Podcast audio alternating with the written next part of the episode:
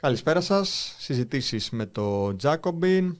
Είμαστε εδώ εκ μέρους της Διδακτικής Επιτροπής. Χρήστος Αβραμίδης, Γιώργος Σουβλής. Δεν θα είμαστε μόνο εμείς σε αυτές τις συζητήσεις. Θα υπάρχει ερετότητα και ανακλητότητα. Με αυτές τις αξίες μεγαλώσαμε. Μαζί μας είναι ο Κώστας Κανελόπουλος, ο οποίος είναι ερευνητής στο Ινστιτούτο Πολιτικών Ερευνών του ΕΚΕ, δηλαδή Εθνικό Κέντρο Κοινωνικών Ερευνών, για όσους δεν γνωρίζουν. Γενικός Γραμματέας στην Εταιρεία Πολιτικής Επιστήμης και μελετάει σύγχρονα πολιτικά και κοινωνικά κινήματα. Γεια σου Κώστα. Καλησπέρα Χρήστο, καλησπέρα Γιώργο. Καλησπέρα. Θα πρέπει να σημειώσουμε ότι σήμερα η κουβέντα μας θα πιάσει ευρύτερα ζητήματα, θα ταξιδέψει στην τελευταία δεκαετία και θα ταξιδέψει ερευνώντας όχι μόνο θέματα που αφορούν τους θεσμούς, τους από τα πάνω, αλλά και τους από τα κάτω και ταυτόχρονα την αλληλεπίδραση μεταξύ τους. Γιώργο. Ε, ωραία και εγώ με τη σειρά μου να ευχαριστήσω τον Κώστα σήμερα που, μας, ε, ε, που έχουμε τη χαρά να μιλάμε μαζί του. Ε, ε, θα ξεκινήσω ρωτώντας τον ε, κάτι το οποίο προ, προφανές ας πούμε για την συζήτηση γύρω από την οικονομική και πολιτική κρίση στην Ελλάδα τα τελευταία χρόνια. με πρώτο σταθμό την κρίση του πολιτικού που συνέβη το 2012, δηλαδή Έχουμε δυόμιση χρόνια κινήματα από τα κάτω, πορείες ε, στο κέντρο της Αθήνας αλλά και εκτός αυτής και μετά βλέπουμε ως αντανάκλαση αυτού μία μετατόπιση του πολιτικού εκλογικά σε εκλογές του 2012. Μπορείς να μας δώσεις μια ερμηνεία σε σχέση με το τι συμβαίνει τότε, τι συνέβη τότε και ξαφνικά το Πασόκος δεύτερο ως πρώτο κυριαρχό κόμμα της Ελλάδας πηγαίνει ε, τρίτο ή τέταρτο αν θυμάμαι καλά και ανεβαίνει ως κόμμα της αντιπολίτευσης ο ΣΥΡΙΖΑ. Γιώργο, είναι εντάξει, πολύ πυκνή ερώτηση ε, και έχει και πολλές ε, πτυχές. Αναγκαστικά θα έχει και αρκετές πτυχές η, η απάντηση. Τέλος πάντων, η απάντηση που θα επιχειρήσω τουλάχιστον εδώ να, να δώσω. Ε, η πρώτη πτυχή θα είναι, θα ξεκινήσω τη μεθοδολογία λιγάκι. Θα είναι μάλλον μεθοδολογικού χαρακτήρα. Ε, και το λέω αυτό γιατί ε, η πολιτική ανάλυση έχω την αίσθηση ότι ήταν ένα από τα θύματα της κρίσης. Όχι, δεν ξέρω αν έχει ξαναυποθεί κάτι τέτοιο, αλλά έχω αυτή την αίσθηση ως πολιτικός επιστήμονας και τέλος πάντων ως ενεργός ε, ερευνητής όλα αυτά τα, τα χρόνια. Ε, χαρακτηριστικά οι εκλογές του 12 που μόλις ανέφερες έχουν περάσει στη βιβλιογραφία ως ε, εκλογές λύσισμός. Ε, όπου μάλιστα αυτό που εσύ ανέλησες, είπες πριν από λίγο, ότι όλες αυτές οι κινητοποιήσεις οδήγησαν τέλος πάντων σε αυτή την ε, ε, καινούργια ευθυγράμμιση του πολιτικού συστήματος, είναι κάτι που συνήθως αγνοείται. Ε, και παρουσιάζονται τα, οι πολιτικές εξελίξεις ε, σαν να πέφτουν από τον ουρανό με έναν τρόπο. Ε, αυτό νομίζω ότι είναι συνέπεια μιας ε, υποχώρησης, θα έλεγε κανείς, της, ε, της συμπερίληψης στην πολιτική ανάλυση της ίδιας της πολιτικής. Όσο και να ακούγεται οξύμορο αυτό το πράγμα. Και αυτό είναι κάτι που δεν συμβαίνει μόνο στην ελληνική πολιτική επιστήμη, αλλά και διεθνώς. Ε, να τα πάρουμε λίγο από την αρχή, ας πούμε, πάμε λίγο πιο πίσω, κάνουμε μια σύντομη αναδρομή. Ε, ήδη από τη δεκαετία του, του 70, σαν μια κριτική τέλος πάντων στα κυρίαρχα τότε ρεύματα που ήταν, ήταν ο μαρξισμός έτσι, ανάλυσης, ε, υπήρξε μια τάση να υπερτονίζουμε το πολιτικό. Γιατί μέχρι τότε, ας πούμε, να θυμίσω, σε κάποιες χιδαίε εκδοχές του, του μαρξισμού, ας πούμε, σε αυτό που ονομάζονταν τότε οικονομισμός, ε, θεωρούνταν ας πούμε, τα, οι πολιτικές εξελίξεις ως αντανάκλαση, τέλος πάντων, απευθείας αντανάκλαση, στην πιο χιδαία της έκλαση, τουλάχιστον στις πιο χιδαίες της εκδοχές, ε, οικονομικών εξελίξεων στο, στο επίπεδο της οικονομίας. Ε, υπήρχε τάση υποστασιοποίηση των κοινωνικών τάξεων κτλ. Οπότε αρκετοί μελετητές τότε και, και Έλληνες, αρκετά σημαντικοί ας πούμε, ε, άρχισαν να τονίζουν πάρα πολύ το πολιτικό. Πολύ σύντομα πήγαμε στο άλλο άκρο. Δηλαδή, να κάνουμε πολιτικές αναλύσεις χωρίς να συμπεριλαμβάνουμε την πάλι των τάξεων, έτσι να το, να το πω ε, χονδρικά. Ε, δηλαδή, ε, εκεί ας πούμε που θα έπρεπε κανείς να θεωρεί ότι ε, η πάλι των τάξεων, να το πούμε έτσι, η ταξικότητα, το ισοζύγιο που υπάρχει στην κοινωνία, στο πεδίο, ας πούμε, ε, επηρεάζει τις πολιτικές τις εξελίξεις, όχι αντανακλά, αλλά επηρεάζει, έφτανες, ε, φτάσαμε στο σημείο να μην συμπεριλαμβάνεται καν στην ανάλυση μας, έτσι. Δηλαδή, θυμάστε εσείς ε, αυτά που έχετε διαβάσει. Ε, ε, τέτοιου τύπου ανάλυση καθόλου. Όχι. Αυτό είναι μια αλήθεια εντυπωσιακό. Στις περισσότερες δηλαδή και εγώ μελέτες που έχω υπόψη μου, κυρίως εξετάζεται το εκλογικό ε, ξέχωρα από τις ευρύτερες κοινωνικές εξελίξεις.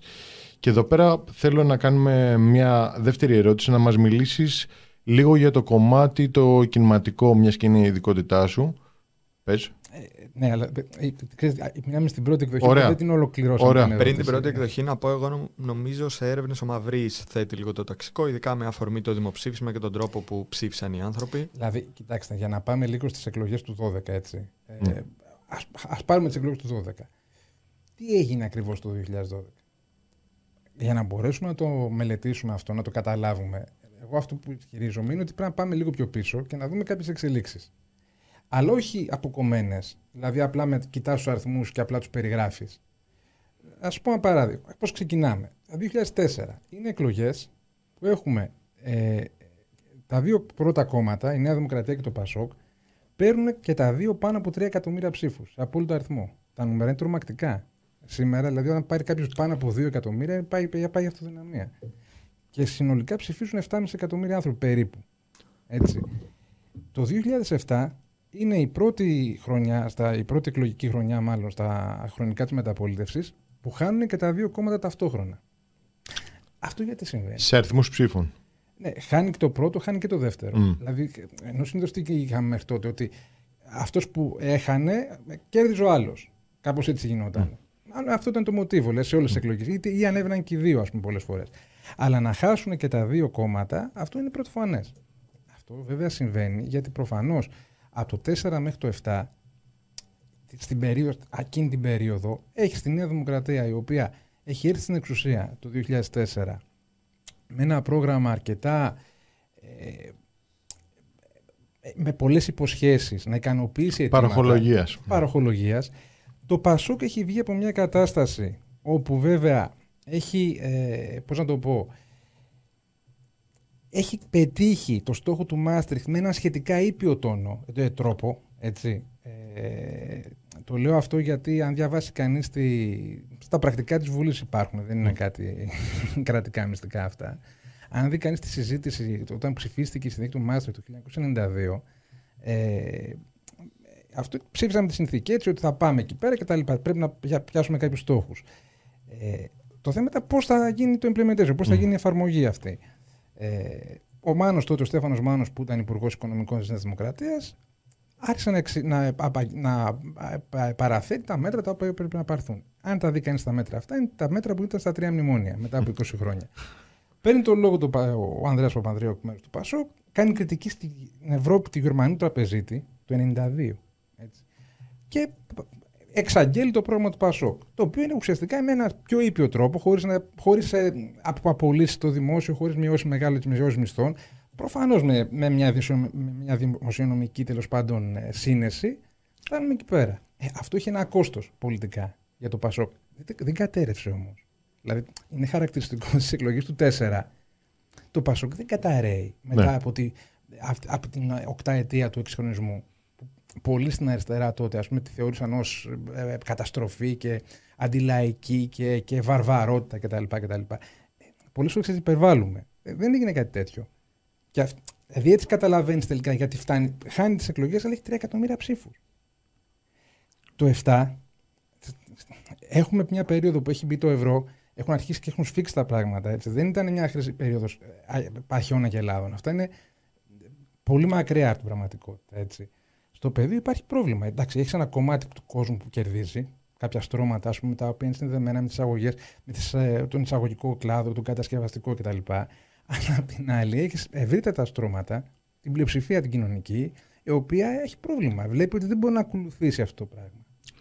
Και πώ από εκεί πέρα φτάνουμε στο, στην κατάρρευση του 12 από, από το 7.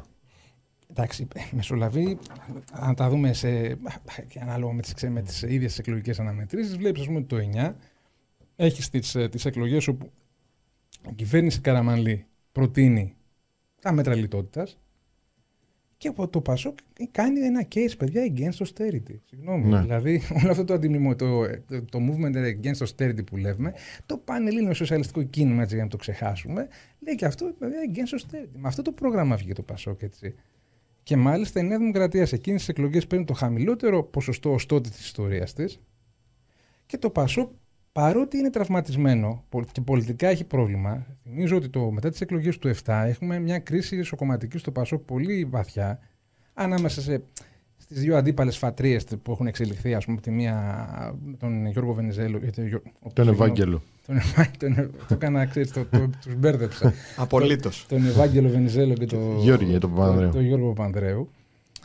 Και εκείνη ακριβώς, και έχει και αυτό τη σημασία του, εκείνη ακριβώς την περίοδο ο, ο Αλέκος Αλαβάνος κάνει ρελάνς με έναν τρόπο και επιβάλλει, ας πούμε, έναν, μάλλον ένα άσημο στέλεχος και άγνωστο μέχρι τότε το, στο ευρύ κοινό του, του ΣΥΡΙΖΑ, του συνασπισμού μάλλον, ως νέο πρόεδρο στο, στο κόμμα, ακριβώς για να εκφράσει ας πούμε, το, την, την, την, την ανάγκη της κοινωνίας για κάτι νέο. Ε, ο οποίος ακούσει το όνομα Αλέξης Τσίπρας, έτσι είναι. Ναι, εντάξει.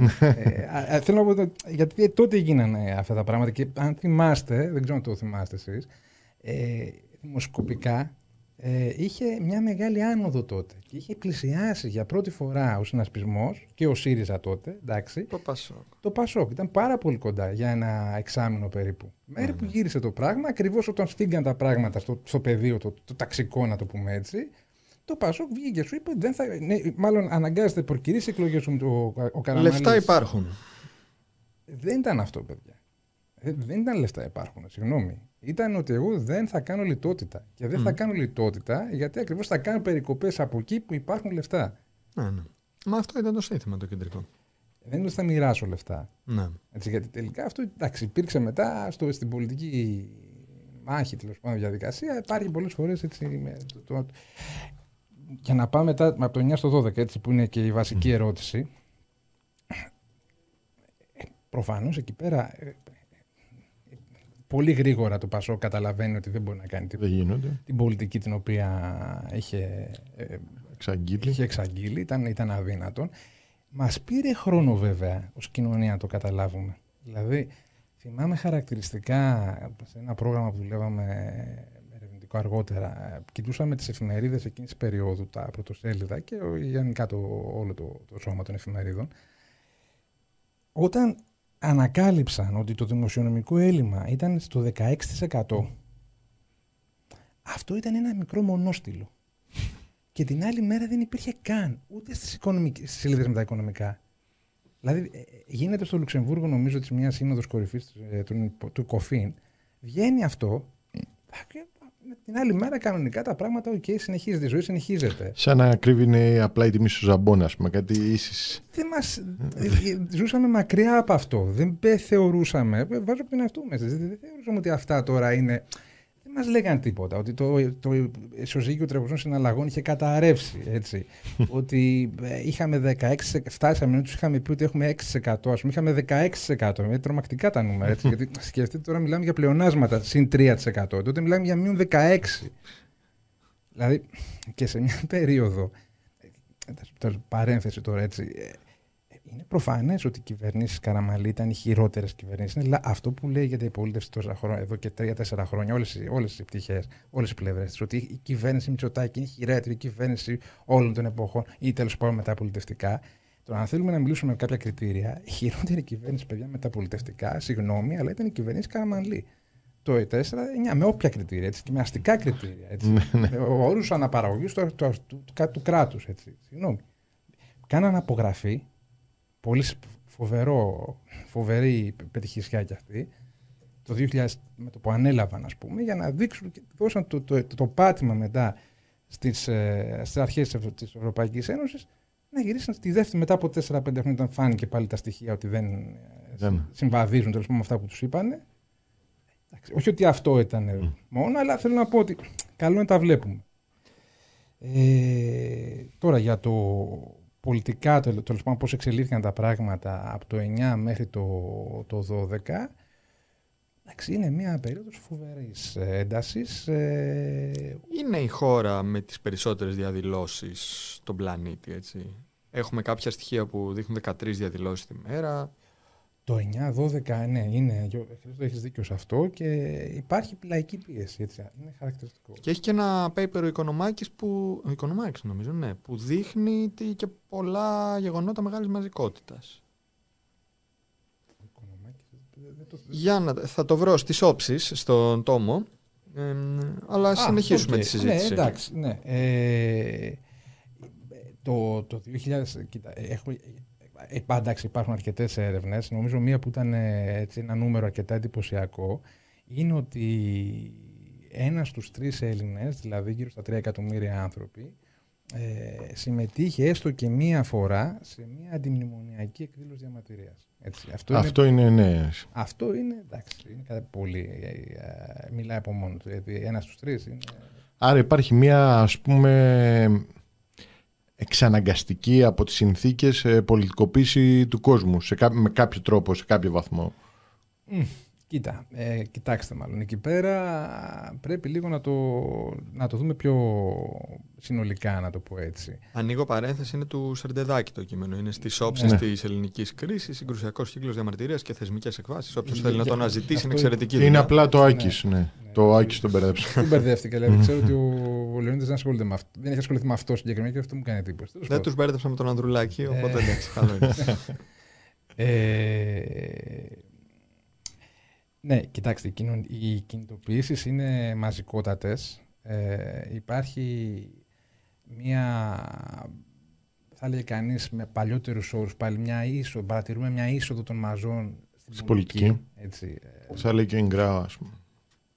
Μπράβο, ναι, είδες, ο Γκράου δεκαετίες 70. Ναι. Δεν είναι τυχαίο, δηλαδή αυτές οι κατηγορίες ή αυτές οι έννοιες, το λεξιλόγιο, παιδιά, αυτό το 80 ή το δεκαετία του 2000, πολύ απλά δεν υπάρχει. Ναι. Έχει, έχει φύγει. Δηλαδή, τι σημαίνει είσοδο των μαζών στην πολιτική. Ε, να σας πω, δηλαδή, για, γιατί ξεκίνησε έτσι η κουβέντα μας. Υπήρχε, έλεγαν, ας πούμε, θυμάμαι, αρχές του 2000, όταν ξεκινούσαν στο κάτω-κάτω αυτός ο κύκλος τέλος πάντων πολιτικός, γιατί για μένα ο κύκλος αυτός ο πολιτικός ξεκινάει από το 4. Δεν ξεκινάει το 9. Ε, ούτε καν. Ε, λέγανε, ας πούμε, ότι και αυτό το βλέπεις στις αναλύσεις των δημοσκόπων, που πάρα πολλοί ας πούμε, είναι και επαγγελματίες πολιτικοί επιστήμονες, και βέβαια το παίρνανε μετά και στις ε, αναλύσεις που στα επιστημονικά περιοδικά που και τα ελληνικά και, και έξω. Ε, ότι έχουμε το εξής παράδοξο, ότι το Πασόκ είναι, χάνει σε δημοφιλία, αλλά είναι πολύ δημοφιλής ο αρχηγός του. Και λέει τώρα, αυτό τώρα τι μας λέει; Δηλαδή έλεγε ότι το κερδίζει ο Σιμίτης, αλλά χάνει το Πασόκ. Ε, θέλω να πω ότι με αυτά τα εργαλεία μπορείς να καταλάβεις τι συμβαίνει. Ή θα μας λέγανε πριν από ίσως, ε, μου φαίνεται κάπου το πήρε το μάτι μου και πριν δύο-τρία χρόνια, ότι ε, ο ΣΥΡΙΖΑ δεν χάνει σε δημοφιλία, δεν, αλλά το μεγάλο του ατού είναι ο αρχηγός του. Ο Άλεξο Τσίπρας που είπαμε πριν.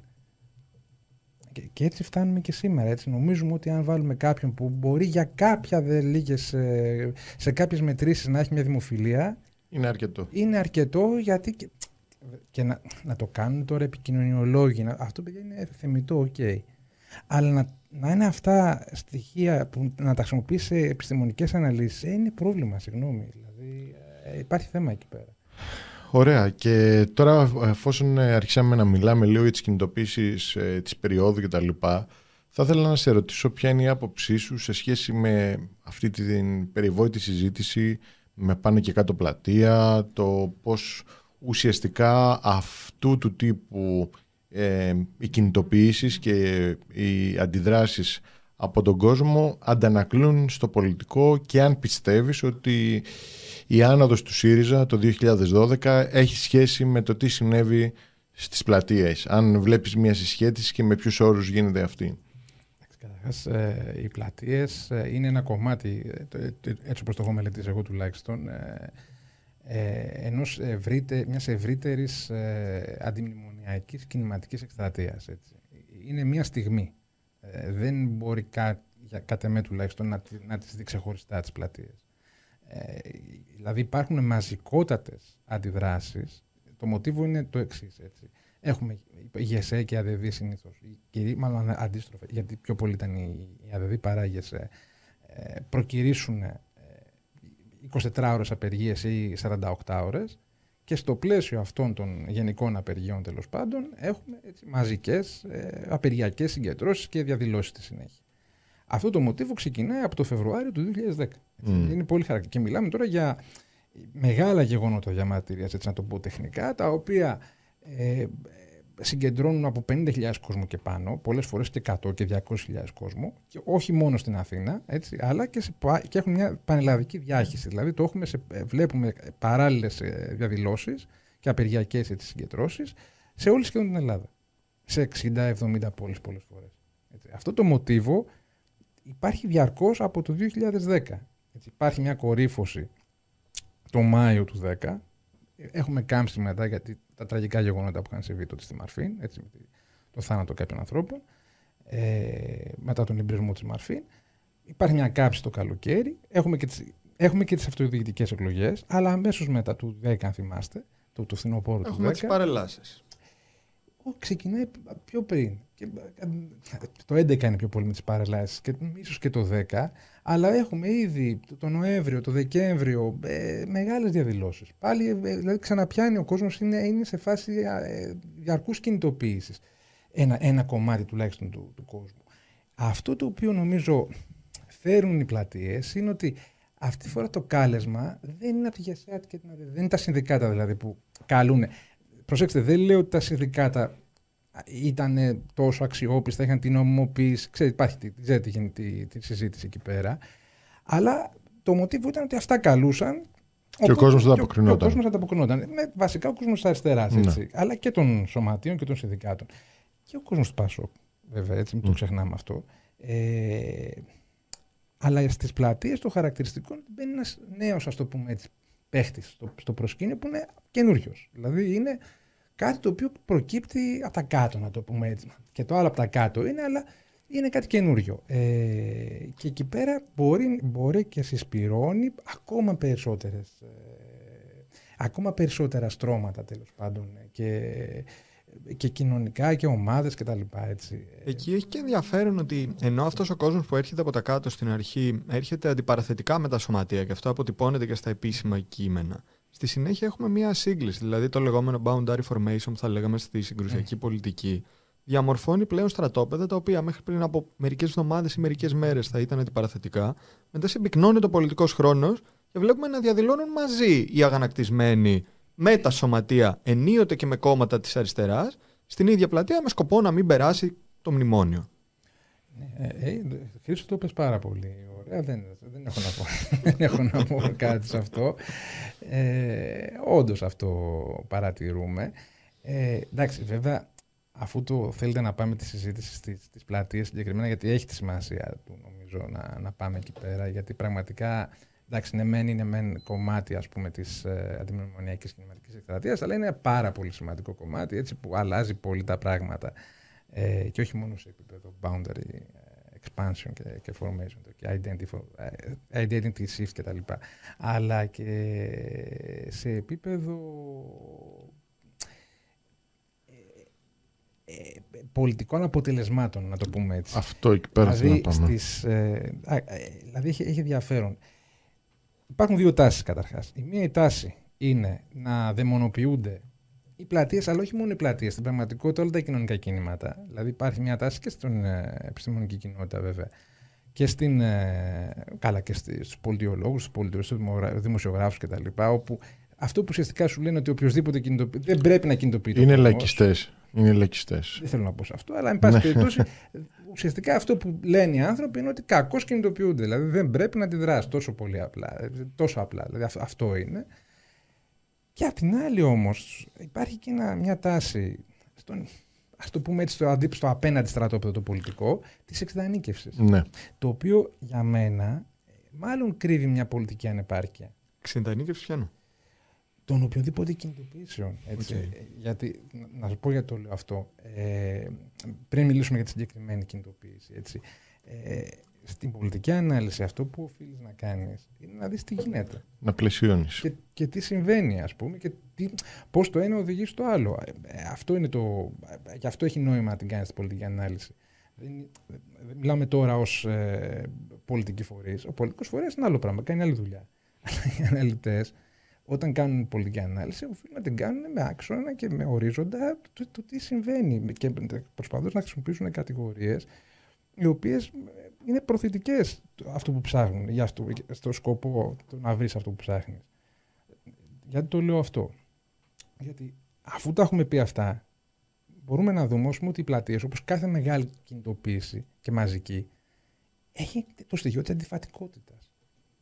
Να σου πω πολιτικά mm. αποτελέσματα. Mm. Αν θα το, θα το καταλάβετε. Νομίζω ότι θα προσπαθήσω να το εξηγήσω. Πολιτικά αποτελέσματα. Το πιο βασικό πολιτικό αποτέλεσμα ποιο ήταν; Τι θα λέγατε εσείς; Η απονομιμοποίηση της κυβέρνησης, οι πτώσεις συνέχεια. Εγώ να σου το πω με τεχνικούς όρους πάλι. Έτσι. Η διάλυση της κοινωνικής συμμαχίας του Πασόκ.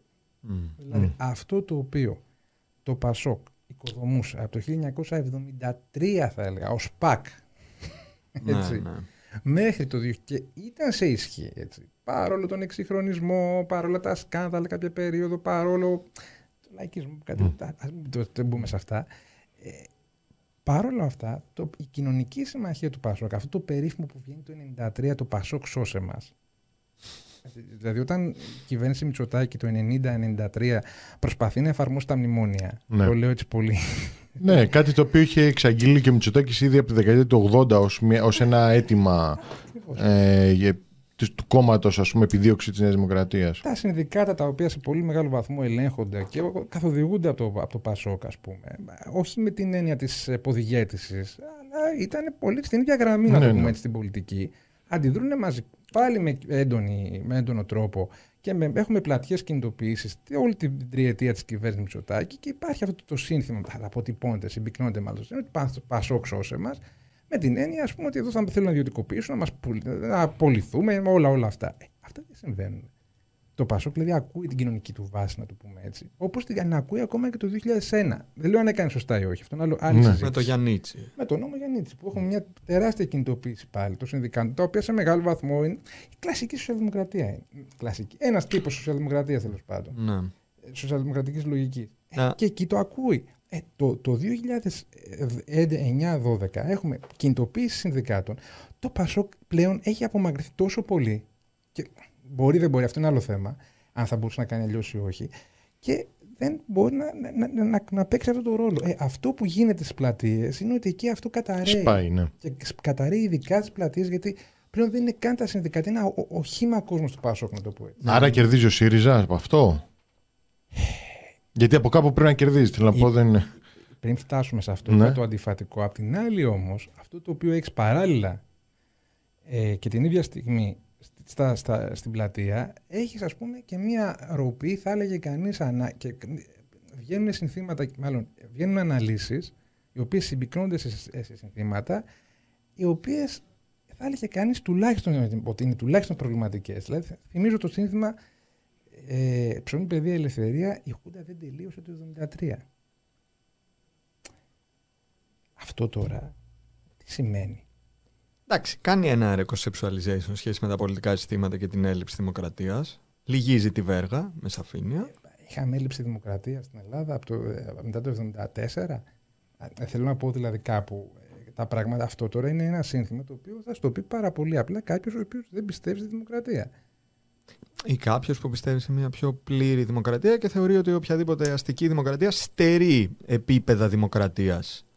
Από τη σφαίρα της παραγωγής μέχρι τη δημόσια σφαίρα. Και εγώ θεωρώ ότι είναι ένα υπερβολικό σύνθημα. Απλά προσπαθώ για την οικονομία της συζήτησης να θέσω επιχειρήματα. Έτσι. Καλά κάνεις και το, το δέχομαι. Αλλά θέλω να πω ότι εκεί πέρα έχεις κάποιες ε, τάσεις. Αντίρροπες. Ε, είναι αντίρροπες. Δηλαδή.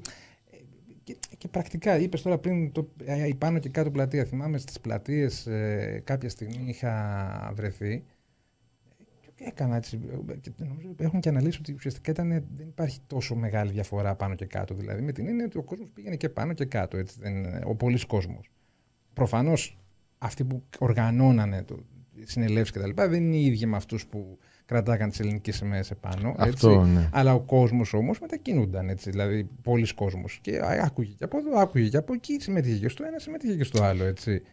Γιατί ένας κόσμος διαμορφώσει και συνείδηση μέσα από την ίδια διαδικασία, έτσι.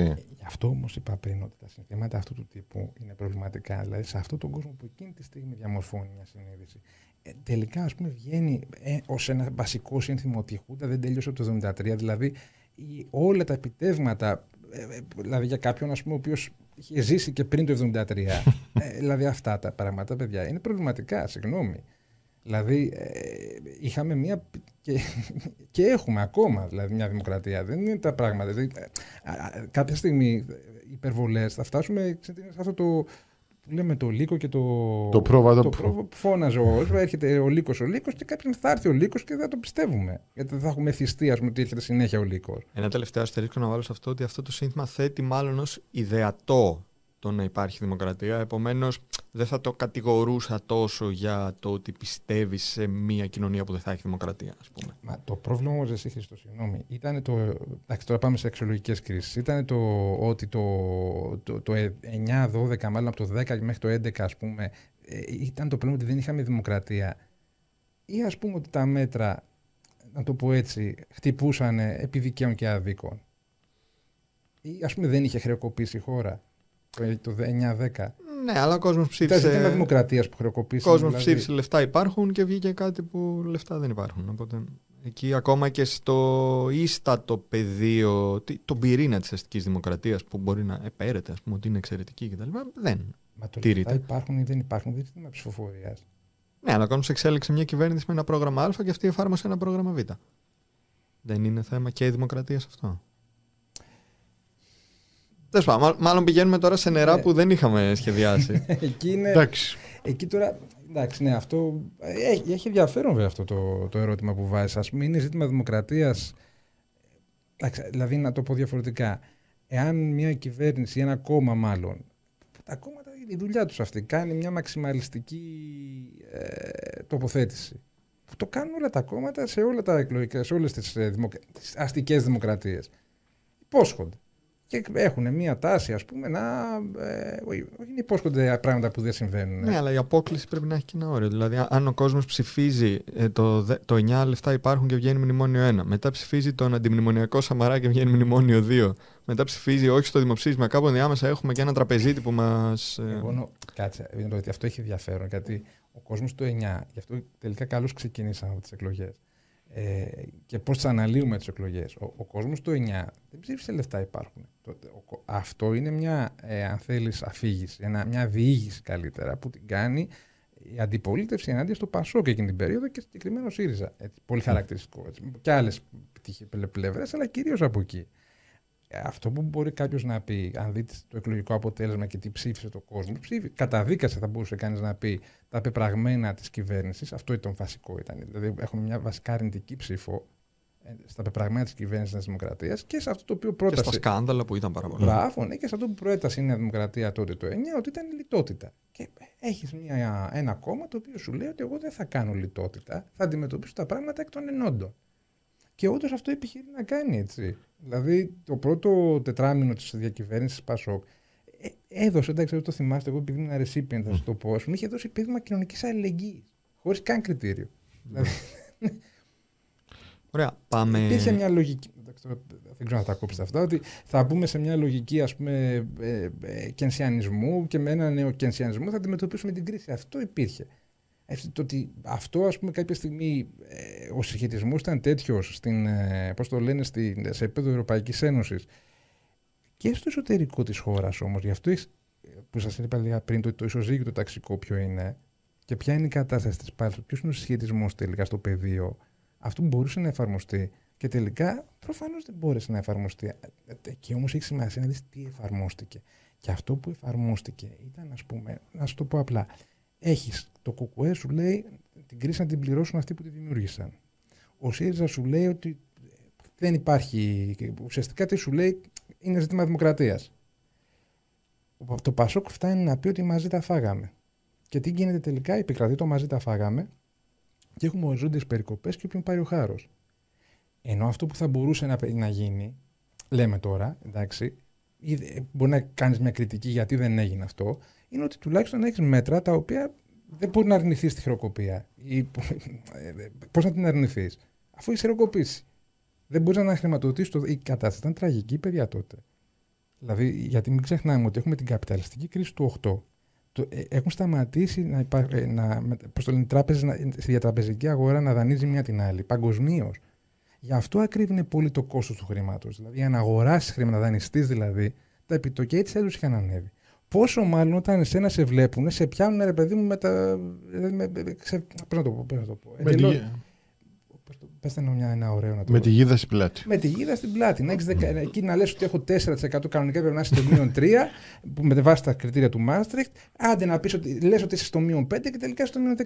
Δηλαδή σου λέει τι να δανείσουμε εκεί πέρα. Και πάνε τα επιτόκια δανεισμού από το 2-3% που ήταν στο 12%. Εκεί υπάρχει και ένα μεγάλο ζήτημα με τα παράγωγα. Μπορεί κανείς να δει τον μηχανισμό των παραγόγων και τον τρόπο που οδηγήθηκε η Ελλάδα στα μνημόνια στο βίντεο που έχουμε με τον Γιώργο το Βασάλο, ο οποίος διδάσκει στη Σορβόνη και μας εξήγησε μέσα στις Βρυξέλλες okay. το πώς τα λόμπι τελικά βοήθησαν στο να διατηρηθεί αυτός ο μηχανισμός χωρίς να υπάρχει regulation, χωρίς καμία ρύθμιση. Και, και σε αυτό πολύ ωραίο που και, και κάνει τη σύνδεση, παιδιά, προφανώς, αλλά εκεί πέρα όλα αυτά είναι και ζήτημα συσχετισμών, έτσι. Δεν είναι είσαι σε πεδίο και, κενό, ας πούμε, και κάνεις ό,τι θέλεις. Μάλιστα. Πάμε λίγο μετά, πάμε ναι. στο δημοψήφισμα, μιας και πιάσαμε ζητήματα Αλλά πριν, δημοκρατίας. Πριν, πριν πάμε στο δημοψήφισμα, γιατί ακόμα δεν μας έχει απαντήσει, πώς ε, πώς ακριβώς ουσιαστικά συνδέεται αυτή η ιστορία την οποία περιγράψαμε αναλυτικά ας πούμε με την άναδο την εκλογική του ΣΥΡΙΖΑ γιατί ουσιαστικά δηλαδή μίλησες πριν για μια διάλυση της συμμαχίας του ΠΑΣΟΚ και πώς προκύπτει ένα κόμμα το οποίο μέχρι τότε ήταν στο 4%. Δηλαδή, ναι, μεν είχαν, υπήρχαν κάποιες δημοσκοπήσεις οι οποίες λέγανε ότι. Αλλά τώρα από τις δημοσκοπήσεις μέχρι την πραγματικότητα υπάρχει συνήθως πολύ μεγάλη απόσταση, αλλά το 12 βλέπουμε ότι γίνεται ουσιαστικά ακόμα της εξωγηματικής αντιπολίτευσης και στις διπλές εκλογές που γίνανε. Άλλωστε, δημοσκοπήσει μετά τον Τζίπρα ανέβασαν και το φώτι τον κουβέλι. Έτσι. Και αυτό έπεσε, δεν αποτυπώθηκε ποτέ σε τόσο μεγάλα ναι. νούμερα. Στο ΣΥΡΙΖΑ αποτυπώθηκε. Νομίζω κάποιες δημοσκοπήσεις το, το 11, το χειμώνα του 11, το, το Φλεβάρι λίγο, όχι, συγγνώμη, το, το 11, το 12, μετά το Φεβρουάριο του 12, έχουν το, και το ΚΚΕ και το ΣΥΡΙΖΑ. Κοντά και στο 10%. Και τα τρία κόμματα, έτσι. Ε, εντάξει, να το πάρουμε λίγο πάλι έτσι με τη σειρά. Ε, νομίζω ότι αυτή η κατάρρευση του ΠΑΣΟΚ ε, στις πλατείες ειδικά ε, έχει και κάποια επεισόδια. Ε, δεν γίνεται μόνος στις πλατείες. Θυμίζω ότι μετά την ψήφιση του πρώτου μνημονίου ε, τρεις, δύο ή τρεις βουλευτές, ε, ο Παναγιώτης ο Κουρπλής και η Σοφία Ζακοράφα, θυμάμαι, και, ναι. ο, και ο, ο Γιάννης ο Δημαράς νομίζω. Ε, Γιάννης Δημαράς λεγόταν. Ναι, τέλος πάντων. Ναι. Ε, απο, αποχωρούν από, το, από την κοινοβουλευτική ομάδα. Δεν ψηφίζουν και διαγράφονται, φεύγουν τέλος πάντων ναι. από την κοινοβουλευτική ομάδα. Το μοτίβο αυτό το ξαναβλέπουμε. Δηλαδή έχουμε πάλι το ένα μεσοπρόθεσμο η αγανακτισμένη είναι η φάση με το μεσοπρόθεσμο. Είναι να ναι. ψηφιστεί το μεσοπρόθεσμο. Γι' αυτό υπήρξε κινητοποίηση στην πλατεία συντάγματος. Δηλαδή, λέγανε, ας πούμε, ότι με τις απεργίες δεν μπορούμε να τα. δεν φτάνουν. Πρέπει να κάνουμε κάτι που να έχει μια διάρκεια. Και να πιέσουμε, αφού δεν μπορούμε να κάνουμε απεργία, γενική απεργία διαρκείας, θα πάμε στην πλατεία συντάγματος και θα μείνουμε εκεί πέρα μέχρι να μην ψηφιστεί ας πούμε, το, το νομοσχέδιο.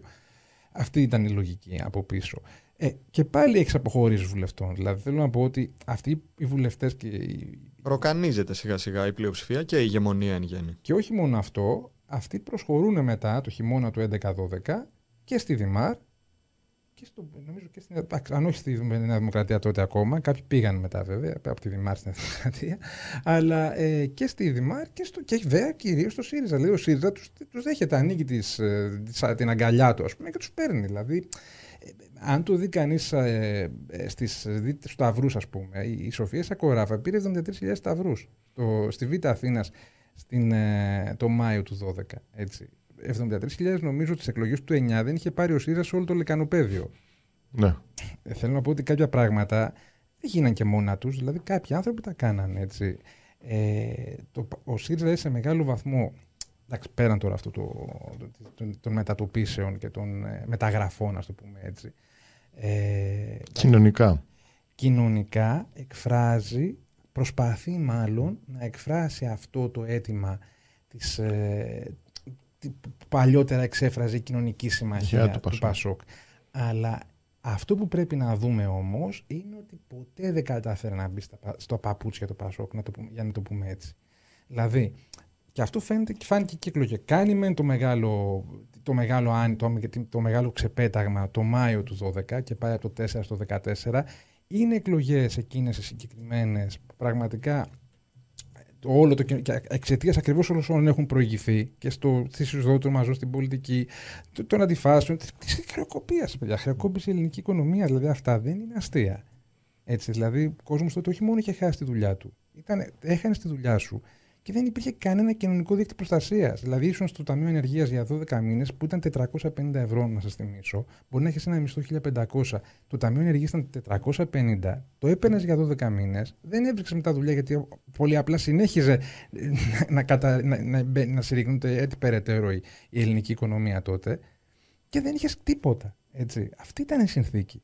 Ε, σε αυτή τη συνθήκη, ναι, προφανώς έχουμε, έχουμε και τις κινητοποιήσεις, αλλά εκεί δεν μπορεί να σταθεί κανένα πολιτικό σύστημα στον κόσμο. Έτσι, μην τρελαθούμε τελείως. Και γι' αυτό γίνεται κομμάτια. Και γίνεται κομμάτια σε, όλη, σε όλο το, το φάσμα. Λέει, και η δεξιά, αν θυμάστε τότε, η, η δεξιά πολυκατοικία mm. που λέγεται το Καρατζαφέρης, η Νέα Δημοκρατία παίρνει το χαμηλότερο, είχε πάρει, θυμάστε, mm. το, το 9 είχε πάρει το χαμηλότερο μέχρι τότε της ιστορίας, το 34%. Κάτω από το 35% που είχε πάρει το 81%. Μετά παίρνει 22 μέσα μαρά. 18. 18. 18. Mm. Παιδιά είναι απίστευτο. Και 19% παίρνει το άθροισμα των κομμάτων που δεν μπαίνουν στη Βουλή. Να. Ε, το πρώτο κόμμα, δηλαδή, αν τα αθροίσουμε τέλος πάντων, δεν είναι σωστό αυτό, αλλά εν πάση περιπτώσει είναι αυτοί που δεν μπαίνουν στη Βουλή. Ο ΣΥΡΙΖΑ παίρνει 16 και, και κάτι, το Πασόκ στο 13 νομίζω, 12-12-12,5.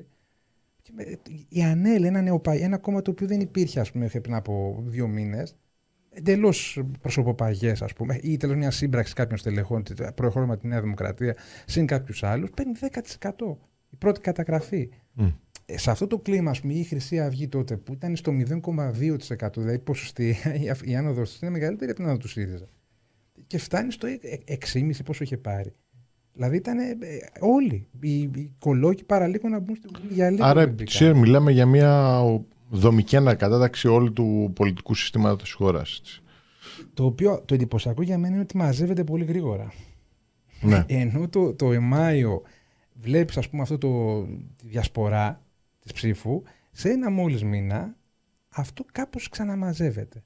Δηλαδή η Νέα Δημοκρατία εκεί που ήταν στο 8, 18 και είχε σπάσει σε 7 κομμάτια αν θυμάμαι. Δηλαδή είχες το, το κόμμα του, του Τζίμερ, βγαίνει ο Τζίμερος τότε. Κοντεύει να μπει παραλίγο να μπει στη Βουλή ο Μάνος που χρόνια πάλευε με, τους νεοφιλελεύθερους, ο αμυγός νεοφιλελεύθερο πρόγραμμα και αυτός οριακά δράστη, θυμάμαι πώς το λέγανε, παραλίγο να μπει στη Βουλή. Η Ντόρα Μπακογιάννη που είχε διεκδικήσει με οτέων την ηγεσία με το, με το Σαμαρά λίγους μήνες, λίγο, λίγο καιρό πριν, έχει διασπαστεί, έχει φύγει. Και αυτή παραλίγο με 2,6 κάτι τέτοιο, παραλίγο να μπει στη Βουλή. Τρία. Έχει τη Χρυσή Αυγή στο πιο δεξιό φάσμα τέλος πάντων. Έχει την, ε, που φτάνει στο 7. Έχει τον Καρατζαφ, το Λάος, το οποίο και αυτό παραλίγο να μπει στη Βουλή έχεις τους ανεξάρτητους Έλληνες και έχεις και τη Νέα Δημοκρατία. Δηλαδή γίνεται 7 κομμάτια. Ε, το φοβερό είναι ότι μέσα σε ένα μήνα αυτός ο χώρος συσπηρώθηκε πολύ πιο γρήγορα σε σχέση με τον άλλο πόλο, να το πούμε έτσι, τον κέντρο αριστερό. Εντάξει, καταλάβαμε ότι ήταν ζήτημα επιβίωσης, έτσι. Ε, ίσως γιατί εκεί πέρα οι συμμαχίες είναι, πιο, είναι ναι. πιο εύκολο να ελοπιθούν, γιατί εδώ μιλάμε πλέον για το για το, το, είναι εντελώς το, το κατεξοχήν συστημικό κόμμα της Ελλάδας είναι προφανώς είναι η Δημοκρατία. Έτσι. Δηλαδή, το εκφράζει το, το, το, το ηγεμονικό μπλε εξουσίας. Θέλω να πω ότι μαζεύεται σχετικά γρήγορα μέσα σε ένα μήνα, πολύ γρήγορα μάλλον το κομμάτι αυτό, δηλαδή η πολυδιάσπαση της δεξιάς. Από την άλλη πλευρά όμως του, του τόξου, ε, του, του φάσματος μάλλον του πολιτικού, έχει στην, και εκεί πάλι εντυπωσιακά πάει προς το ΣΥΡΙΖΑ το πράγμα. Φτάνει από το 16 πάρα πολύ γρήγορα στο, στο 26. Έχεις όμως και ένα ποιοτικό χαρακτηριστικό το οποίο πολλές φορές το παραγνωρίζουμε. Έχεις ακόμα μεγαλύτερη άνοδο της αποχής. Ε, δηλαδή, πτώση της συμμετοχής μάλλον. Ε, δεν θα μιλήσω τόσο για το ποσοστό γιατί υπάρχει πρόβλημα στα, στους εκλογικούς καταλόγους, αλλά αν δούμε το πιο ασφαλές να δεις πόσοι ψήφισαν. Α πούμε, βλέπουμε, σας έλεγα πριν ότι το 2004 ψήφισαν 7,5 εκατομμύρια. Το 2000, το 2012, παρόλο την κινητοποίηση, παρόλο την είσοδο των μαζών στην πολιτική, την πολιτικοποίηση, το πιο ευαίσθητος δείκτης πολιτικοποίησης, δηλαδή συμμετοχή, τουλάχιστον στα αστικά συστήματα έτσι, και εμπλευτικά ε, της, ε, του κόσμου στις εκλογές, εκεί έχεις λιγότερο από 6 εκατομμύρια. Δηλαδή χάνονται ένα, ένα εκατομμύριο με 1,5 εκατομμύριο άνθρωποι χάνονται από τις ε, κάλπες. Δεν είναι λίγο. Ε, δηλαδή θέλω να πω ότι δεν δημιουργεί μια φοβερή δυναμική. Δείχνει βέβαια πάει στο 26% καταγράφεται αυτό που ψήφισαν. Ε, το Πασό κρατάει κάπως τις δυνάμεις του. Η Δημά έχει μια μικρή... το, η βασική μετατόπιση που γίνεται το 12 είναι ότι αυτοί που είχαν στραφεί στην αρχή στο, στο Κομμουνιστικό Κόμμα πάνε μετά στο ΣΥΡΙΖΑ. Χάνει τη μισή του εκλογική δύναμη. Και μάλιστα οι μετατοπίσεις από ό,τι έχουν δείξει και έρευνες είναι σχεδόν ε, απευθείας. Δηλαδή πάνω από το, το ΚΚΕ στο ΣΥΡΙΖΑ. Ε, τώρα, στην, ε, στη συνέχεια, αυτό που είναι γνωστό στους παρικούντες στην Ιερουσαλήμ, ας πούμε, μετά τις εκλογές του 2012, είναι ότι με, με το ζόρι βγαίνει η κυβέρνηση, τρικοματική, αν θυμάστε τότε, Σαμαρά, Βενεζέλου, Κουβέλη, αλλά όλοι ξέρουν ότι αυτή η κυβέρνηση έχει ημερομηνία λήξη. Είναι τέτοια δυναμική. Ή κάποια στοιχεία μάλλον που έχουν αναπτυχθεί, που φαίνονται ας πούμε, δηλαδή το, ποσοστό το, της ανόδου του ΣΥΡΙΖΑ στις νέες ηλικίες.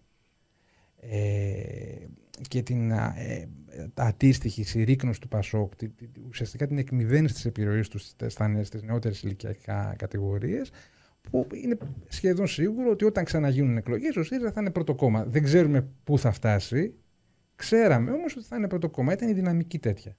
Και ήταν κιόλας στον απόϊχο των μέτρων ε, ε, όλων των κινητοποιήσεων που είχαν προηγηθεί και ξέροντας βέβαια ότι η κυβέρνηση τότε, συγγνώμη, Σαμαρά Βενιζέλου ε, Πουβέλη είχε αναλάβει να ψηφίσει, να, μάλλον να υλοποιήσει το δεύτερο μνημόνιο που είχε ψηφίσει η κυβέρνηση Παπαδήμου.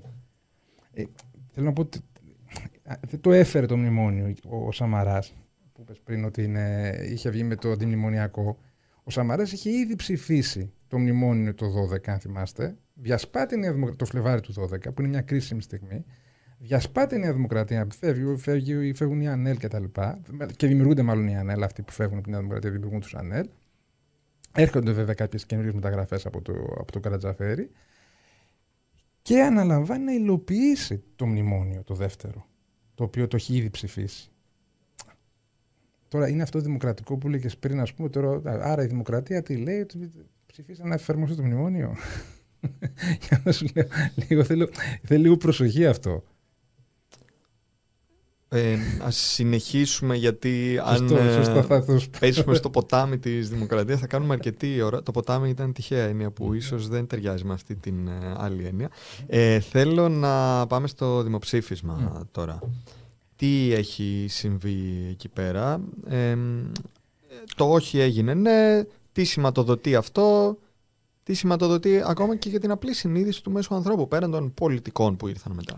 Με, με την αλλαγή βέβαια της εξουσίας που συμβαίνει στις αρχές ε, του 2015, ο, ο ΣΥΡΙΖΑ. Τη κυβέρνησης ή της εξουσίας; Ε, ο ΣΥΡΙΖΑ, ένα κόμμα μη, μη προερχόμενο τη Σοσιαλδημοκρατία, πρώτη φορά στα χρονικά της Ευρώπης, τουλάχιστον στο κομμάτι της. Ε, από, από τη δεκαετία του 70 και μετά, αναλαμβάνει μια εξουσία, το, το, το, την κυβέρνηση μιας χώρας και ε, οδηγούμαστε με ταχεία βήματα στο δημοψήφισμα του ε, τον Ιούλιο του 2015.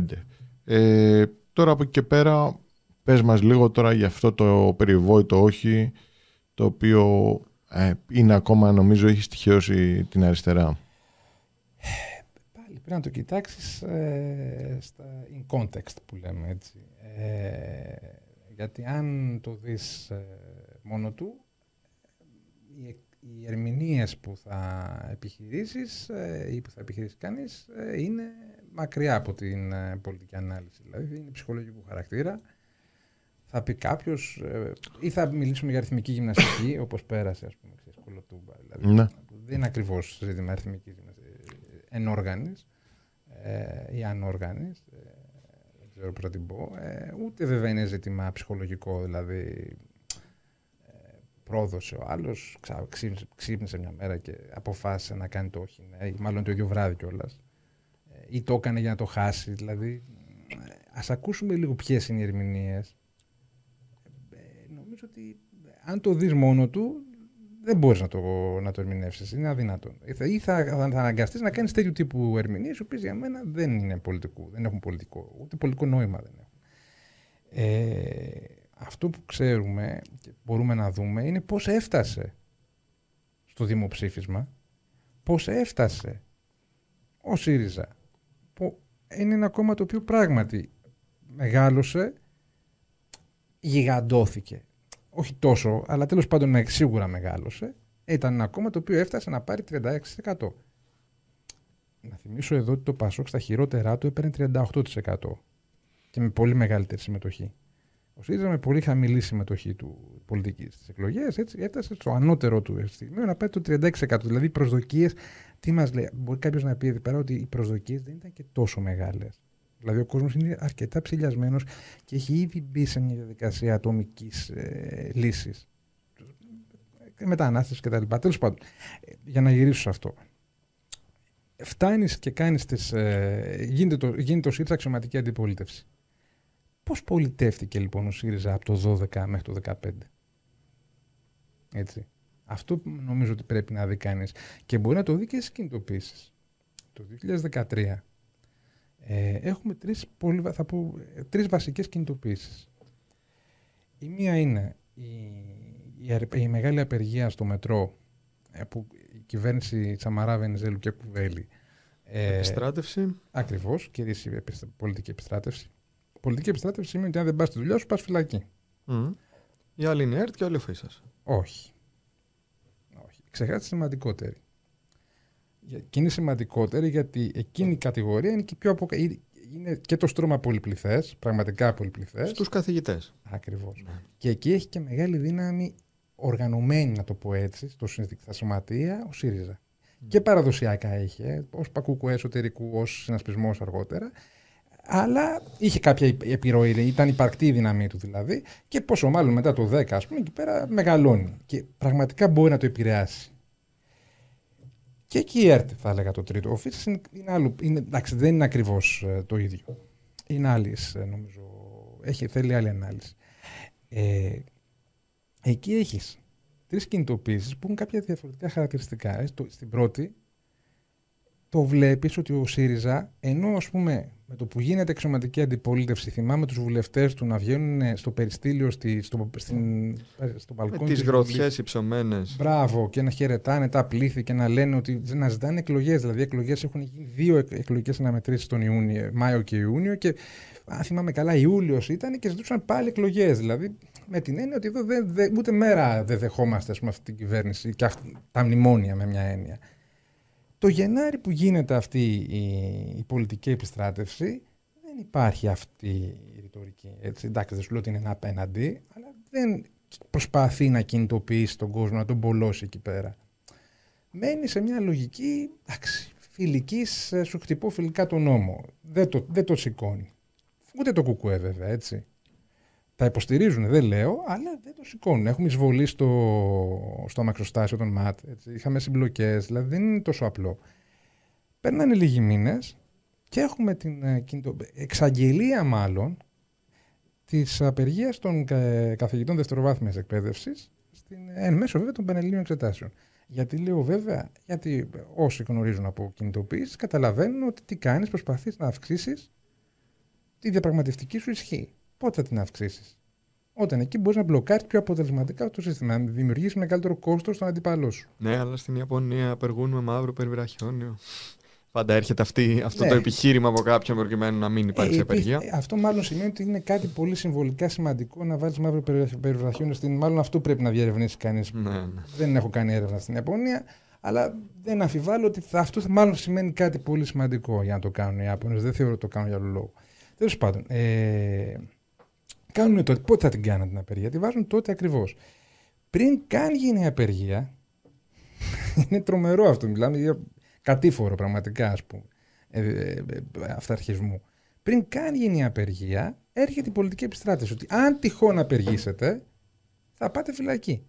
Και πού, γιατί απεργούσαν και... Και θα απολυθείτε, έτσι. Και θα Σε πολύ δύσκολες εποχές, με ηλικίες πολύ δύσκολο να βρουν δουλειά μετά. Όχι και να πούμε, παιδιά, εδώ, ότι ε, τότε αυτό που παίζονταν στο δεύτερο μνημόνιο, γιατί τα τρία μνημόνια δεν είναι το ίδια. Έχουν διαφορετικό μείγμα και διαφορετικέ στοχεύσεις. Το δεύτερο μνημόνιο είναι η απευθείας ε, επίθεση στους μισθούς των δημοσίων υπαλλήλων. Μιλάμε ότι ειδικά και μάλιστα αδιάκριτα, έτσι, δηλαδή από τα ειδικά μισθολόγια, από τα ρετυρέ που λέγε παλιά από Πανδρέου Ανδρέας του, του, του, δημοσίου, το οποίο πράγματι ήταν πολύ ψηλό βαθμία, πολύ ψηλόμισθη, μέχρι πλέον τους ανθρώπους που είναι και η μεγάλη μάζα βέβαια, που δεν είναι υψηλόμισθοι. Ειδικά οι καθηγητές δευτεροβάθμια. Είναι ένας στρώμα το οποίο και έχει λιδωρηθεί απίστευτα όλα αυτά τα χρόνια. Ότι δεν δουλεύουν, ότι κάθονται δύο μήνες το καλοκαίρι, ότι όλο, όλο αυτό το πράγμα.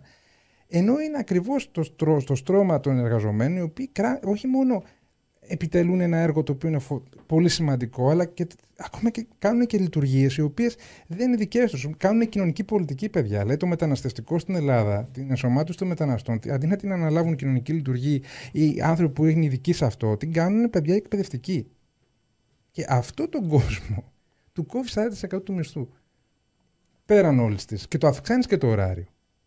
Και πάνε να αντιδράσουν.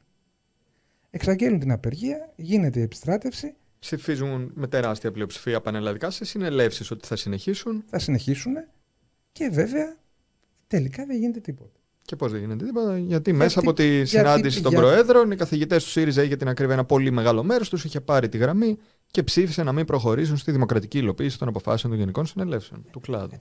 Αυτό δηλαδή από μόνο του.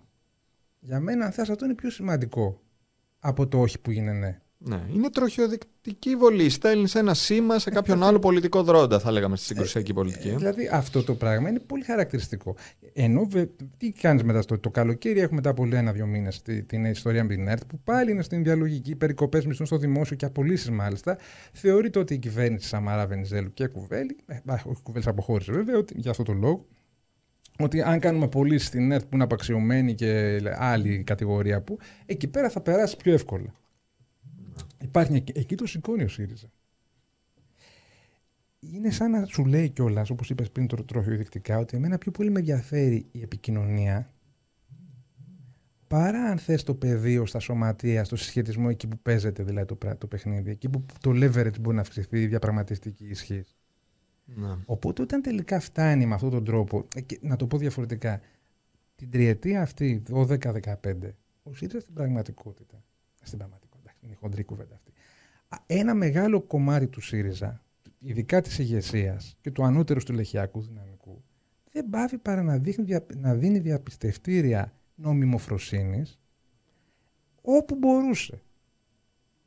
Από τον ψυχάρι, αν θυμάστε, και τους εκδότες, μέχρι ας πούμε φορείς ή Ινστιτούτα στο εξωτερικό, δηλαδή ε, είναι, αυτό έκανε. Ανήκουμε στη Δύση, μιλάμε στο Ίδρυμα Καραμαλή. Χωρίς κανεί να ζητάει κάτι τέτοιο.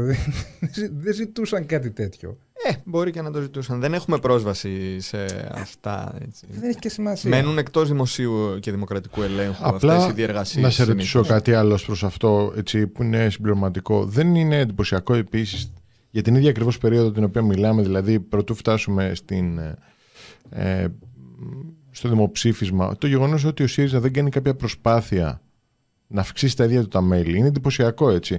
Δηλαδή ότι αρχίζει όλη αυτή την περίοδο και γίνεται όλο, όλο ένα και πιο σαφές ότι θα, γίνει, θα, θα, θα έρθει στην εξουσία και την ίδια στιγμή δηλαδή που κάποιος θα φανταζόταν απο μια αριστερή οπτική ότι ένα κόμμα προσπαθεί να αυξήσει την επιρροή του και με όρους ποσοτικούς ε, μελών αλλά και με όρους ποιοτικούς, δηλαδή να βάλει, να αυξήσει την επιρροή του σε, σε διάφορα συνδικάτα, σε κομβική σημασία, τα οποία μέχρι τότε ας πούμε ελέγχονταν από το Πασόκ, δεν κάνει τίποτα από τα δύο. Δηλαδή βλέπουμε ένα κόμμα το οποίο απλά περιμένει ε, να πάρει την εξουσία με σκοπό να κάνει τι είναι το ερώτημα.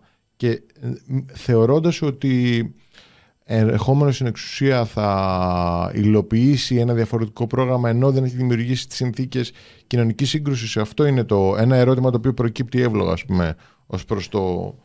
Ε, Γιώργο, νομίζω ότι το περιέγραψες πλήρως. Δηλαδή, ε, αυτό ακριβώς δεν έκανε ο ΣΥΡΙΖΑ. Δηλαδή, ε, από το 12 μέχρι το 15, που είναι ακριβώς το κρίσιμο χρονικό διάστημα, αντί να ασχοληθεί Όπως θα παίρνει μπορούσε κανείς για να υλοποιήσει μια γραμμή ρήξης, πώς θα μπορέσει να υλοποιήσει μια γραμμή ρήξης; Όταν λες, ας πούμε, ότι εγώ θα ασκήσω τα μνημόνια. Αυτό σημαίνει ότι θα μπει σε μια λογική ρήξης. Ρήξη δεν σημαίνει ότι θα τα βρεις κάποια στιγμή, αλλά κάτι θα κερδίσεις. Ναι, ναι. Να πούμε κι εμείς σε μια διαδικασία έτσι, επαναστατικού, υπερεπαναστατικότητας, ας πούμε. Και δεν κάνεις αυτό. Και ανταυτού τι κάνεις, ε, προσπαθεί να ενσωματώσεις celebrities ή θεσμικούς δρόντες. Εντάξει, πάντως για να βάλω έναν αστερίσκο, νομίζω και η προσπάθεια διεύρυνσης έγινε και υπήρξε πολύ μεγάλη αύξηση των μελών.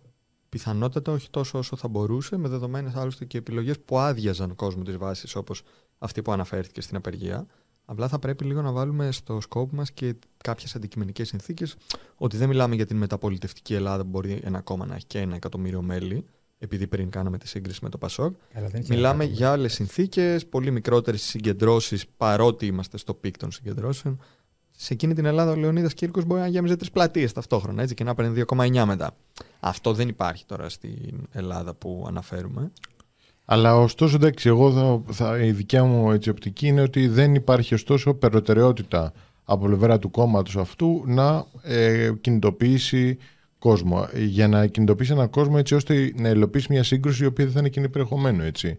Αυτό λέω ότι δηλαδή σύγκρουση δεν μπορεί να κάνει σε επίπεδο μόνο ε, κόμματος από τα πάνω και όταν θα έρθει η φάση εκτός και αν πιστεύεις ότι είσαι σε μια ελληνιστική ας πούμε έτσι κόβα όπου μια ομάδα ειδικών θα υλοποιήσει μια σύγκρουση με το κεφάλαιο. Αλλά νομίζω ότι επειδή ακριβώς θέλει και μια κοινωνική συνένεση από τα κάτω, αυτή τη συνένεση για τη σύγκρουση ούτε την καλλιέργησε, ούτε την προετοίμασε με όρους ας πούμε αύξησης του δυναμικού του, έτσι ώστε να, να φαντάζει κάτι πιο εφικτό.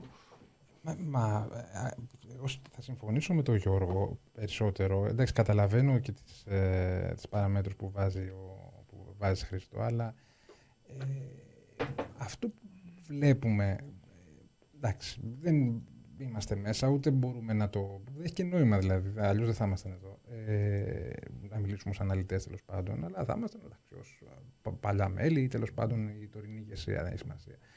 Ε, αλλά αυτό που εμείς μπορούμε να παρατηρήσουμε για να καταλάβουμε γιατί το όχι έγινε ναι ή πώς φτάσαμε να γίνει ένα δημοψήφισμα με τους όρους που έγινε ακριβώς βλέπουμε αυτά τα βήματα. Βλέπουμε πράγματα που, που γίνανε. Και αυτό που βλέπουμε να γίνεται είναι από τη μία στο, στο πεδίο, σε σημαντικές κινητοποιήσεις, να μην υπάρχει μια λογική σύγκρουση, σε καμία περίπτωση.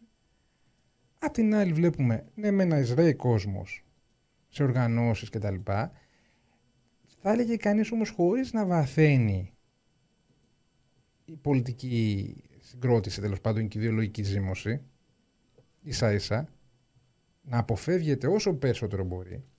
Εγώ θυμάμαι το 2013 όταν ε, συγκροτήθηκε ο ενίο κόμμα ο ΣΥΡΙΖΑ, προσπαθούσαν όλες οι πλευρές να μην, τον, να μην φανούν οι διαφορές τους, να το πούμε έτσι. Μην κρυβόμαστε τώρα πίσω από το δάχτυλό μας, ήταν σαφές. Αυτό το πράγμα που, που έλεγε η ηγεσία, ότι εμείς θα σκίσουμε τα μνημόνια και θα παραμείνουμε στην Ευρωζώνη.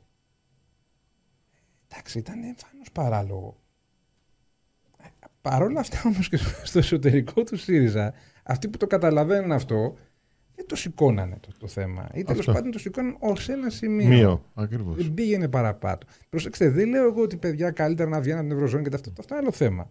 Αλλά κάτι το οποίο ήταν εμφανώς, ας πούμε, εκτός λογικής. Ότι εμείς θα σκίσουμε, θα τα σκίσουμε κιόλα τα μνημόνια. Έτσι. Δηλαδή, τι ήταν τα μνημόνια, γιατί γι' αυτό έχει σημασία να ξαναγυρίσουμε σε αυτό και αυτό δεν φάνηκε και στις πλατείες να μου πεις. Ε, έχει τη σημασία του όμως. Η χώρα χρεοκόπησε. Και the best offer στο τραπέζι ήταν. Επειδή ακριβώς δεν ήταν ούτε ανθρωπιστική κρίση υπήρξε στην Ελλάδα, μην τρελάθουμε τελείως. Η Ελλάδα ήταν, και ήταν, ήταν και είναι. Έχει πέσει βέβαια τώρα, έχει υποχωρήσει. Αλλά στο παγκοσμίο καταμερισμό εργασίας, ας το πούμε έτσι, και στην υπερελιστική αλυσίδα, για να χρησιμοποιήσω άλλες έννοιες, ήταν από τις χώρες τις αναπτυγμένες. Έλεος. Έτσι. Δηλαδή αυτή η χώρα που ήταν και μάλιστα στο κλαμπ ας πούμε της Ευρωπαϊκής Ένωσης που είναι από τα πιο από τις ζώνες μεγαλύτερες καπιταλιστικής ε, πώς το λένε εμβάθυνσης παγκοσμίως. Ε, προφανώς εκεί πέρα θα, θα μπορούσε, έχοντας μπει στην νομισματική ένωση και όντως υπήρχε ένα κενό, ας πούμε, δεν υπήρχε μηχανισμός διάσωσης όταν θα υπήρξαν αυτές τι ανισορροπίε. Και όντως αυτό δημιουργήθηκε. Στο τέλος της ημέρας, αν το κοιτάξει κανείς μετά από 30-40 χρόνια, αν συνεχίσει να υπάρχει βέβαια η Ευρωπαϊκή Ένωση, αυτό το οποίο θα πει, ας πούμε, ότι όλη αυτή η κρίση της Ευρωζώνης ήταν μια, μια καλή ευκαιρία. Μια καλή ευκαιρία ήταν ο λόγος για τον οποίο δημιουργήθηκε ο μηχανισμός, ε, πώς το λένε, ε, στήριξης που έλειπε για μια νομισματική ένωση.